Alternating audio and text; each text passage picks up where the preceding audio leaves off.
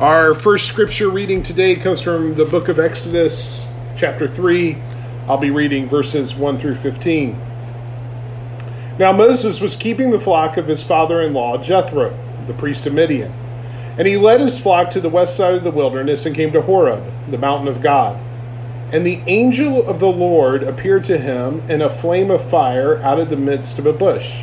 He looked, and behold, the bush was burning, yet it was not consumed. And Moses said, I will turn aside to see this great sight, why this bush is not burned. When the Lord saw that he turned aside to see him, God called out to him out of the bush, Moses, Moses. And he said, Here am I. Then he said, Do not come near. Take your sandals off your feet, for the place on which you are standing is holy ground. And he said, I am the God of your father, the God of Abraham, the God of Isaac, and the God of Jacob. And Moses hid his face for he was afraid to look at God. Then the Lord says, I have surely seen the affliction of my people who are in Egypt, and have heard their cry because of their taskmasters. I know their suffering. And I have come down to deliver them out of the hand of the Egyptians, and to bring them out of the land to a good and broad land, to a land flowing with milk and honey, to the place of the Canaanites, the Hittites, the Amorites, the Perizzites, the Hivites, and the Jebusites. And now behold, the cry of the people of Israel has come to me and I have seen the oppression with which the Egyptians oppress them. Come, I will send you to Pharaoh, that you may bring my people, the children of Israel, out of Egypt. But Moses said to God, Who am I that I should go to Pharaoh and bring the children of Israel out of Egypt? He said, But I will be with you. And this will be the sign for you that I have sent you. When you have brought the people out of Egypt, you shall serve the God on this mountain. Then Moses said to God, If I come to the people of Israel and say to them, The God of your fathers has sent me to you, and they asked, What is his name? What shall I say to them? God said to Moses, I am who I am. And he said, Say this to the people of Israel I am has sent me to you. God also said to Moses, Say this to the people of Israel The Lord, the God of your fathers, the God of Abraham, the God of Isaac, and the God of Jacob, has sent me to you. This is my name forever, and thus I am to be remembered throughout all the generations. And our sermon text is uh, from the book of Joshua. This is Joshua chapter 5. As soon as all the king of the Amorites who were beyond the Jordan to the west, and all the kings of the Canaanites who were by the sea, heard that the Lord had dried up the waters of the Jordan for the people of Israel until they had crossed over, their hearts melted, and there was no longer any spirit in them because of the people of Israel. At the time, the Lord said to Joshua, Make flint knives and circumcise the son of Israel a second time. So Joshua made flint knives and circumcised the sons of Israel at Gilbeath Haaraloth. And this is the reason why Joshua circumcised them. All the males of the people who came out of Egypt, all the men of war, had died in the wilderness on the way after they had come out of Egypt.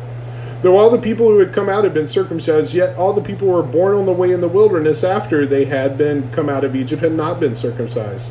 For the people of Israel walked forty years in the wilderness until all the nations, the men of war who came out of Egypt, perished because they did not obey the voice of the Lord. The Lord swore to them that he had not let them see the land that the Lord had sworn to their fathers to give us a land flowing with milk and honey.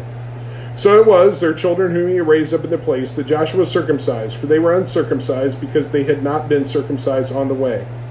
When the circumcision of the whole nation had finished, they remained in their place in the camp until they were healed. And the Lord said to Joshua, Today I have rolled away the reproach of Egypt from you. And so the name of that place is called Gilgal to this day. While the people of Israel were encamped at Gilgal, they kept the Passover on the 14th, 14th day of the month and on the evening of the plains of Jericho. And the day after the Passover, on that very day, they ate of the produce of the land, unleavened cakes and parched grain. And the manna ceased that day, and they ate of the produce of the land. And there was no longer manna for the people of Israel, but they ate of the fruit of the land of Canaan that year. When Joshua was by Jericho, he lifted up his eyes and looked. And behold, a man was standing before him with a drawn sword in his hand. And Joshua went to him and said to him, Are you for us or for our adversaries? And he said, No. I am the commander of the army of the Lord. Now I have come. And Joshua fell on his face to the earth and worshipped and said to him, What does my Lord say to this servant? And the commander of the Lord's army said to Joshua, Take off your sandals from this feet for the place where you are standing is holy. And Joshua did so.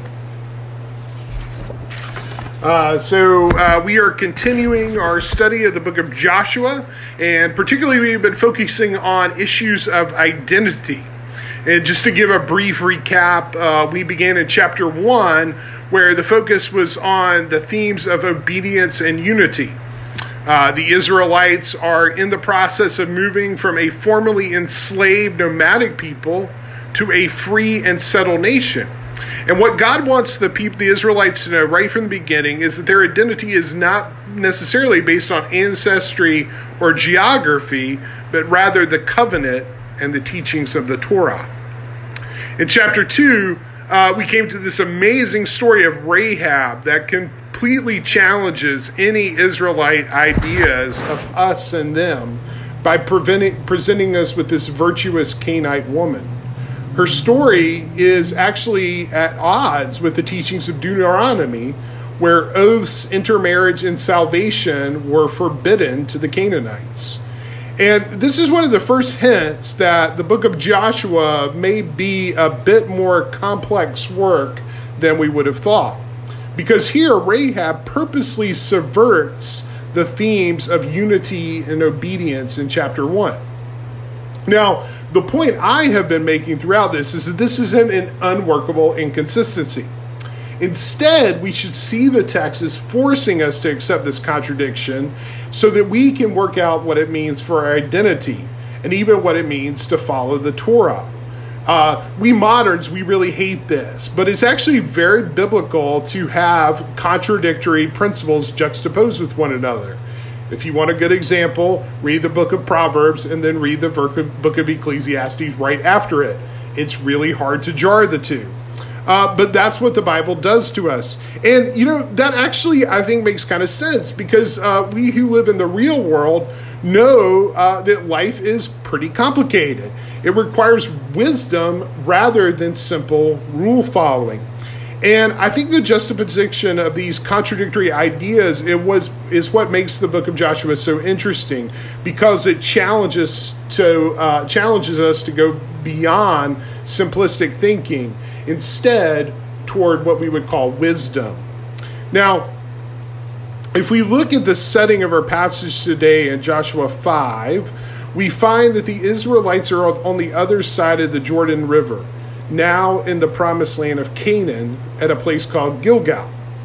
Now, this is a great chapter. Uh, I really like this because uh, what we will find is another inf- uh, episode of identity formation, and it will be followed immediately by this incredibly subversive event that's absolutely bonkers, okay?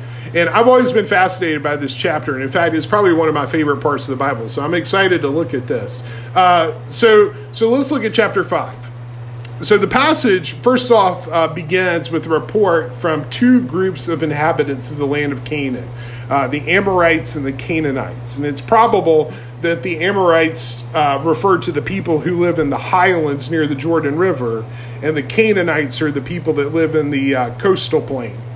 But in any event, we are informed that uh, news of the Israelites' miraculous crossing uh, of the Jordan River have reached them, and that their hearts melted away, and that there's no longer any spirit in them. Now, already we have a hint of this subversive nature of Joshua. See, Joshua loves to mess with you. That's kind of what it does. And if you were listen to this report, it should sound really familiar to you, uh, especially if you heard our sermon from uh, about Rahab in chapter 2. So the words melted away and no spirit left have already been used in this book. Someone's already said those. Okay, does anybody remember who it is? It's Rahab. It's Rahab the Canaanite whose words are echoed in this report. And so this is really significant. Uh, the narrator repeats these words of the Canaanite Rahab as describing the current situation. And remember that Rahab is actually uh, echoing uh, Moses' words in Deuteronomy. Uh, you know, like the Moses, like the Moses from the Torah that the Israelites are supposed to be obedient to. And as we saw last week, Israel crossed the Jordan River precisely because they were obedient.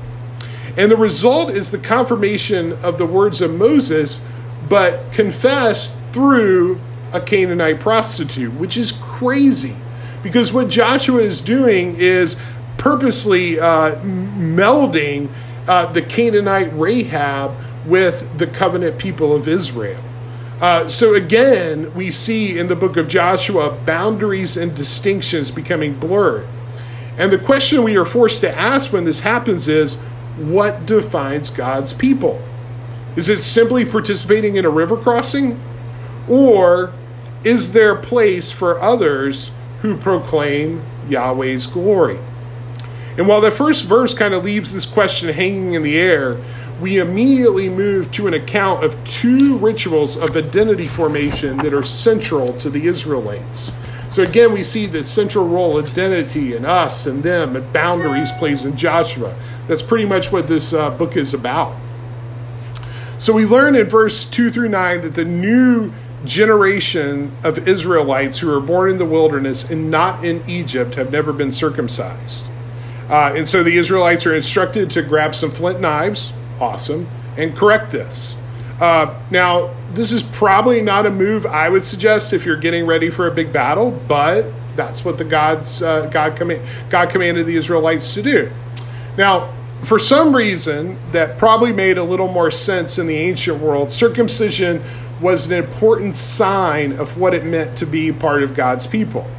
And this ritual of circumcision dates back all the way to Genesis 17, uh, when it was given to Abraham as a sign of the covenant in which Abraham was promised land and descendants. From then on, all of Abraham's male descendants were commanded to accept this sign of circumcision as a visible symbol of that promise. It marked the Israelites as a separate people and of course, it was also uh, performed on the organ of reproduction to remind the Israelites that they and their descendants were in view. Now, it's kind of strange that the people weren't circumcised at the uh, at this point, given the uh, importance of circumcision. However, it, it's probably just a, a, practice that lapsed while the people were in Egypt.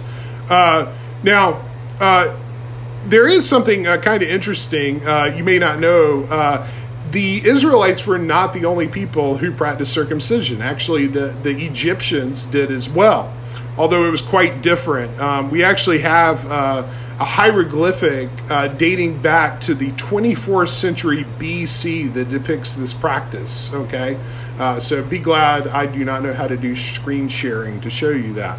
But Egyptian circumcision was a bit different. Uh, first of all, it was performed as a rite of passage at puberty, uh, not shortly after birth like it was in Israel. And second, it was not a complete removal of the foreskin, but just a notch. Uh, so, in any event, uh, circumcision was uh, a way to separate Israelites from non Israelites and Jew from Gentile. Now, what we know from the history of Israel is that this becomes quite controversial. The Greeks and the Romans, for example, totally detested the practice. They uh, viewed it as barbaric. And it was a major point of contention uh, during the uh, Maccabean revolt when the Jews rebelled against their Greek rulers. And that's why it was such a big deal, like when we come to the New Testament and Paul challenges this practice. But Another reason uh, for uh, this mass circumcision is so that the Israelites could celebrate Passover, because uh, the only men who only men who had been circumcised could participate in the ritual, the Passover ritual. And of course, we all know how uh, central uh, the Passover celebration is to the Israelites. Uh, hopefully, we'll be able to, uh, you know, maybe maybe in April we'll be able to uh, meet back again inside the church and we'll have another seder uh, and, and, talk about Passover. But we know it's very important.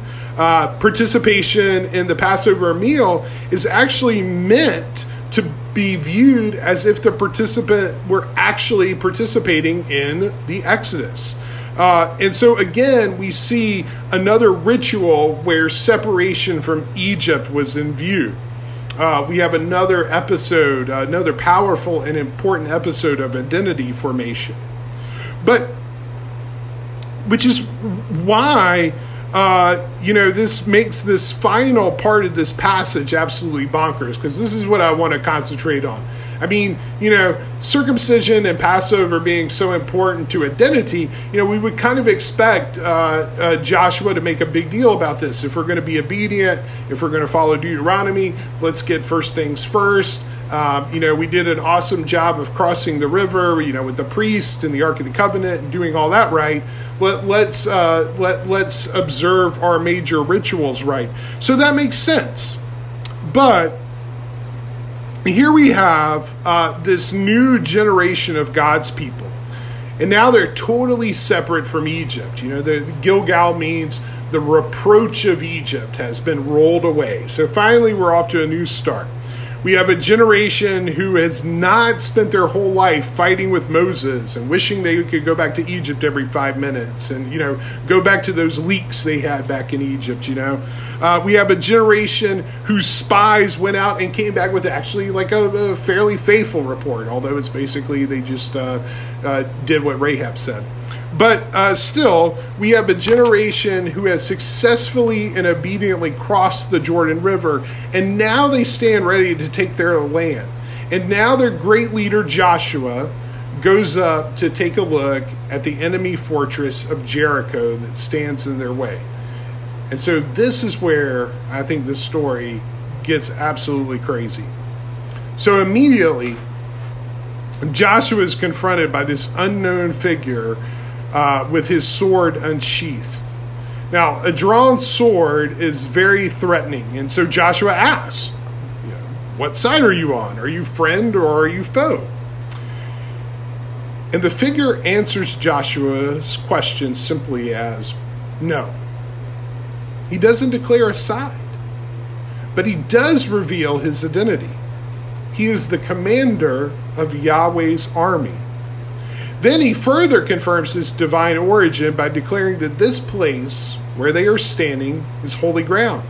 And so Joshua needs to act with appropriate reverence by removing his sandals. And so Joshua does so. And that's it. Nothing else. In the scene. Chapter stops. So just a guy with a sword who happens to be the commander of God's literal divine heavenly army, who tells Joshua two things I'm not your opponent, but I'm also not your ally. And by the way, this is a holy place, so you should take off your sandals. And so when you read this, you're kind of left hanging here, I think. I mean, what the heck? Uh, and if you think about it, it becomes even crazier. Okay? So think about this. In the ancient world, gods are always messing around and involved in battles and wars. They're always taking sides and turning the battle based on who they choose to fight for. So uh, think back to high school uh, when you read the Iliad, right? Like most of the Iliad is about some this god or goddess deciding that he or she likes something the Trojans did or doesn't like something the Greeks did and taking sides and that side they take starts winning. That's like the whole story of the Iliad, right? So as a person existing in the culture of this time, when we read this story about encountering a divine warrior, specifically after an account of people performing uh, appropriate divinely ordained rituals, we think we know what's going to happen next because this is a common sequence of events in the war literature of the ancient Near East. The divine being is a message from above that the whole heavenly armies have been mobilized and they're getting ready to fight. And so everyone can be uh, uh, encouraged because victory is assured. With God and the divine armies on your side, you will absolutely triumph. Except that's not what happens here. Uh, the divine warrior does not do any of these things we would expect. His response to Joshua's question is ambivalent, it's ambiguous. He declares no allegiance, he refuses to take a side. And that's not how this story is supposed to go at all. So, if we are ancient people hearing this story for the first time, we are meant to be shocked by it which means that the book of Joshua is trying to tell us something here. So, what's it trying to tell us? See, what Joshua is trying to tell us here is that Yahweh is not a tribal warrior God like every other God in the ancient world. And the scene is inserted here at this particular place in the story to emphasize the idea that no matter how obedient his people are, no matter what rituals they observe and not how well they do them, Yahweh will not fulfill this expected role. Yahweh is not there simply to be used to give his people victory in battle, and he will not allow them to reduce him to that kind of God. Yahweh is more than that. Yahweh is holy. Now, that's what you learn from this story if you read this story with the cultural assumptions of the ancient Near East. Once again, we find that the book of Joshua is being deeply subversive. However, you also learn something else if you read this story specifically as an Israelite. Uh, notice in the sparse details of the account uh, that basically seems to be intent on withholding information of us, we are giving one detail. Joshua is commanded by the divine being to remove his sandals because this place is holy. So, as an Israelite, when you hear that, you instantly connect this passage to Exodus 3, which just so happens to be our other scriptural text today. Now, if you think back to Exodus 3, what happens? Moses has fled from Egypt. He's living as a shepherd in the land of Midian when he stumbles on a bush that is on fire but is not burned up. And from this bush, the angel of the Lord appears and instructs Moses to remove his sandals because this is holy ground. The angel of the Lord then tells Moses God is going to use him to free the people from slavery in Egypt and to bring them back to the land of Canaan. Moses is concerned, though, that the people will not follow him. and so he asks God to reveal his name so that Moses can go to the people with something that will give him some sort of credibility with his people. Because, see, in the ancient world, knowing the name of a God was, uh, was important. It was a form of control, of possession. It demonstrated that you had access to the divine. And how does God respond to Moses? He reveals his name as Yahweh, which tell which Exodus tells us means I am that I am. Now, that's different uh, because I mean the first thing you notice about the response is I am. I mean that's like a just like a verb, and it's like not a very specific verb. I mean you know it's one of those to be verbs, which is like kind of abstract. Uh, but it's even more complicated in Hebrew because the construction here doesn't even allow you to figure out what tense the verb's in. In other words, it can be equally translated as I will be that I will be, or I have been as I have been, or really any combination of I am that I have been, or I will be as I am. So if you think about all of this and you think about God's response here as a response to Moses' desire for control, you realize how brilliant an answer God is giving here. You see, God gives Moses a name, but it's a name that gives Moses nothing to hold on to. It's so broad and expansive and transcendent that it shatters any notion that God could be contained in a simple formula that would allow anyone to have any understanding or control over him. Now, if we think about this, if we think about this principle that's being communicated here in Exodus, and then we apply it to our passage in Joshua, we can begin to make sense of this abrupt ending of this interaction between the commander of the Lord's army and Joshua. You see the parallel here. Both stories have a divine being representing Yahweh speaking to a leader of God's people in an instruction for the leader to remove his sandals because the location is holy. And by leaving us hanging here, Joshua 5 forces us to begin to think about this interaction in light of Exodus 3. This is a common Hebrew rhetorical device. Sometimes it's called ellipses or gapping. And it's very clever because what it does is it exploits our desire for closure. We want to know what happens. We want an ending for a story. We don't like being left hanging. Nature abhors a vacuum. We want an ending. And when we aren't given one, it forces us to fill in the gaps here. Uh, and so we engage this text more deeply and more thoughtfully than we would uh, by searching for a way to resolve it. It's really, really cool. It's one of the reasons I love studying this stuff.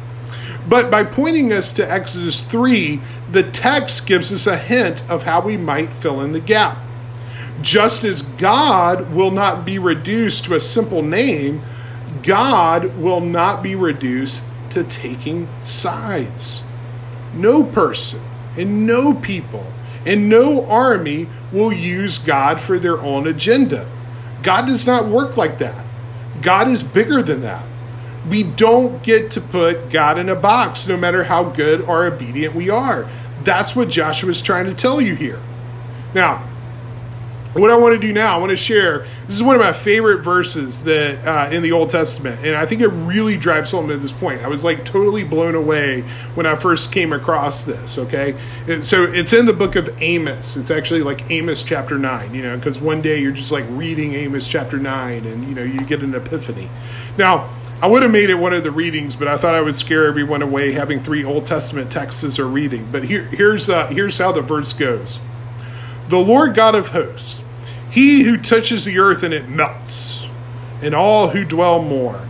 All of it rises like the Nile and sinks again like the Nile in Egypt. Who builds his upper chambers in the heavens and founds his vault on the earth. Who calls for the waters of the sea and pours them out onto the surface, surface of the earth. The Lord is his name. Okay, so here we get this idea about name and identity, right? Now listen to this. Are you not like the Cushites to me, O people of the earth? declares the Lord. Did I not bring you up out of Israel from the land of Egypt, and the Philistines from Caphtor, and the Syrians from Kir? You hear that? God declares his greatness and power, and then tells Israel, his chosen people, that they need to check themselves. They may be chosen, but they are still equivalent to the Cushites. God may have brought them out of Egypt, but that's not the only Exodus event God has been involved in. God also brought the Philistines from Caphtor and the Syrians from Kir. I don't know historically what those events are, but it does raise the question whose side is God on? And what God says in Amos here in chapter 9 is it turns out it's not just Israel, but Cush and Philistia and Syria. And so the point for us in the church is that we don't get to reduce God to our side. We need to remember that God is bigger and God is more expansive and He's greater and God cannot be contained by any one group or nationality or ethnicity or school of thought or denomination or non denomination or even his very own people, even when they're being obedient. And the Old Testament has a word for this concept it's called holy. This is part of what it means for God to be holy. We might use a different word for it. We might call it transcendent. But in either case, what it means is we have to be very, very careful whenever we think we can simply claim God for Himself. And we do this all the time in the church. And we need to repent of our arrogance and remember that when we ask who's God's whose side God is on in our in our ideological battles or whatever, his response to us is no. We don't get to baptize our agenda and declare it godly just because we think we are on the right side. It is we who serve God. God does not serve us. And we need to always remember that. God tells us, I am that I am. We don't tell God who He is. You know, it was great. This was another one of these great things uh, that wasn't planned. Uh, but uh, look at the, the words of the hymn Lucia picked out at Be Thou My Vision. Uh, you know, in the first verse, it says, not be all else to me save that thou art. You know, it, it's it's again uh, emphasizing this independence of God. God is who He is, and we don't get to define that. Our identity does not define God. We don't get to define who is us, and we don't get to define who is them, and then claim God is for us. God tells us this is not how it works. The Lord touches the earth and it melts. That is who God is. And He has revealed that identity to us in the burning bush. And He's revealed it in Joshua 5, and He's revealed it in Amos. And where God most clearly identifies Himself is in Jesus Christ, who also spends His entire ministry refusing to baptize anyone's agenda. It is Jesus who identifies with shepherds and prostitutes and fishermen and tax collectors.